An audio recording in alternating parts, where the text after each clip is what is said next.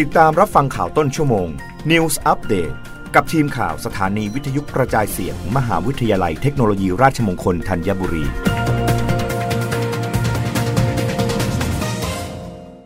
รับฟังข่าวต้นชั่วโมงโดยทีมข่าววิทยุราชมงคลธัญบุรีค่ะคณะวิศวกรรมศาสตร์มทรศรีวิชัย ลงนามบันทึกข้อตกลงความร่วมมือด้านวิชาการ กับโรงเรียนสุภาพบุรุษเดินเรือ ผู้ช่วยศาสตราจารย์อุดรนามเสนรองอธิการบดี และนายธีรศักดิ์อัจฉริยวิทย์กุล ผู้รับใบอนุญาต โรงเรียนสุภาพบุรุษเดินเรือ ร่วมลงนามบันทึกข้อตกลงความร่วมมือด้านวิชาการ หรือ MOA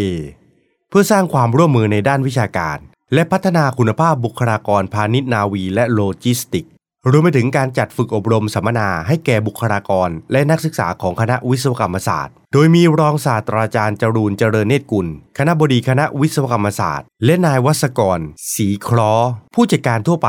ร่วมลงนามเป็นพยานในบันทึกข้อตกลงความร่วมมือ นอกจากนี้ยังมีคณะผู้บริหารและคณาจารย์ ให้เกียรติเข้าร่วมเป็นสักขีพยานลงนามในครั้งนี้ ณ ห้องประชุมเฟืองทอง คณะวิศวกรรมศาสตร์ มหาวิทยาลัยเทคโนโลยีราชมงคลศรีวิชัยอำเภอเมืองจังหวัดสงขลา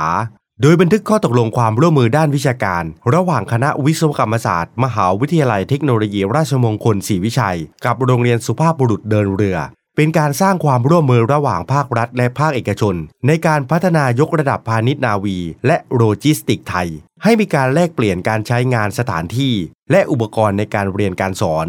รวมไปถึงการอำนวยความสะดวกในด้านการจัดหลักสูตรระยะสั้น และระยะยาวก่อให้เกิดการจัดสรรแลกเปลี่ยนความรู้จากครูผู้สอน ผู้ประเมิน และผู้รับผิดชอบหลักสูตร ระหว่างสองสถาบันได้อย่างมีประสิทธิภาพ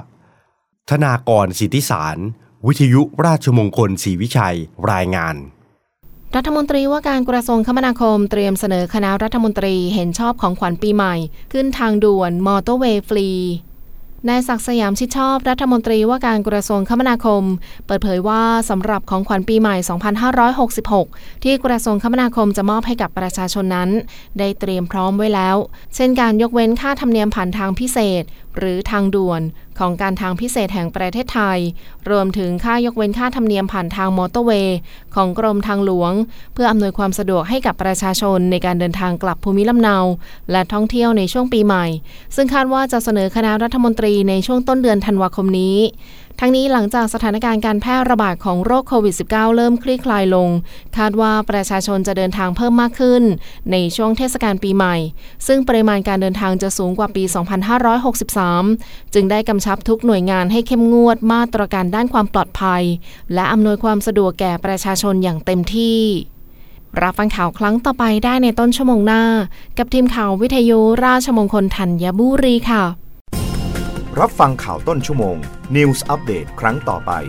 กับทีมข่าวสถานีวิทยุกระจายเสียง มหาวิทยาลัยเทคโนโลยีราชมงคลธัญบุรี